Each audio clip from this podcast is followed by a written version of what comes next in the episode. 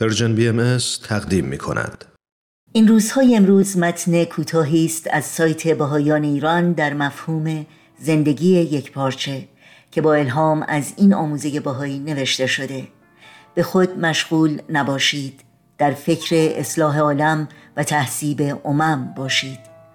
در این متن با اشاره به اینکه آیین بهایی یک چارچوب فراگیری رو در اختیار فرد قرار میده که تمامی جنبه های زندگی او از جمله خانواده، تحصیلات، فعالیت های اقتصادی و اشتغال رو در بر می‌گیره آمده انسان در مسیر طبیعی زندگی ناگزیر ابعاد جسمانی را رشد می دهد کسب درآمد می کند شغل به دست می برای تحصیل برنامه ریزی و آینده نگری می کند و به موازات آن باید در مسیر تعالی و پرورش صفات معنوی و درونیش نیز قدم بردارد.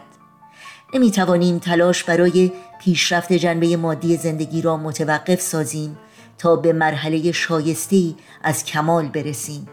و بالعکس آنقدر غرق در روال عادی و روزمره زندگی مادی باشیم که از رشد و تعالی معنویمان غافل شویم. باید بیاموزیم که زندگی خود را به نحوی اداره کنیم که جنبه های مختلف آن مکمل یکدیگر باشند. به بیان دیگر باید تلاش کنیم پیشرفت معنوی خود را از سایر امور زندگی مانند ازدواج، تشکیل خانواده، تحصیل، امرار معاش و دیگر مسئولیت های اجتماعی جدا نبینیم بلکه آنها را جنبه های به هم مرتبط و به هم پیوسته یک مجموعه یک پارچه در نظر گیریم. در